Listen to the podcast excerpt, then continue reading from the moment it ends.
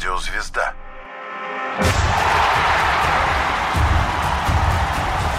Вокруг меча. 1930 год. В Ленинграде установлен первый в СССР светофор. В Индии Махатма Ганди начинает кампанию гражданского неповиновения. Американский астроном открывает Плутон. В Уругвае проходит первый чемпионат мира по футболу. На Олимпиаде 1924 года в Париже футбольные матчи вызвали огромный интерес. Стало понятно, что у международного турнира по футболу большое будущее. Претендентов на проведение первого чемпионата мира было пять. Италия, Испания, Швеция, Нидерланды и Уругвай.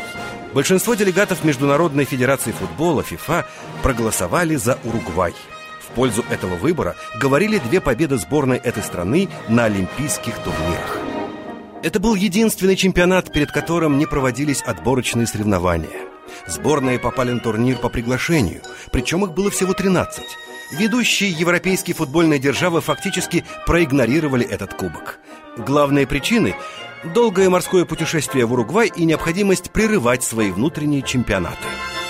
Все матчи проходили на трех стадионах столицы Уругвая – Монтевидео.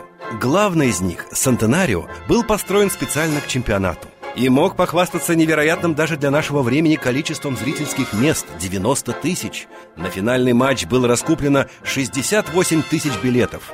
Но на самом деле зрителей было больше – около 80 тысяч. Многим удалось пробраться зайцами. В финал вышли непримиримые соседи-соперники – Уругвай и Аргентина. Атмосфера накалилась еще до игры.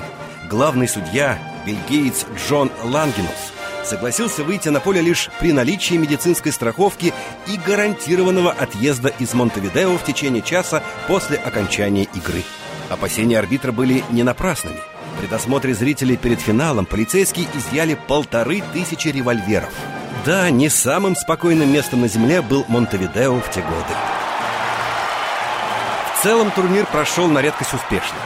Такого наплыва болельщиков не было даже на Олимпиадах.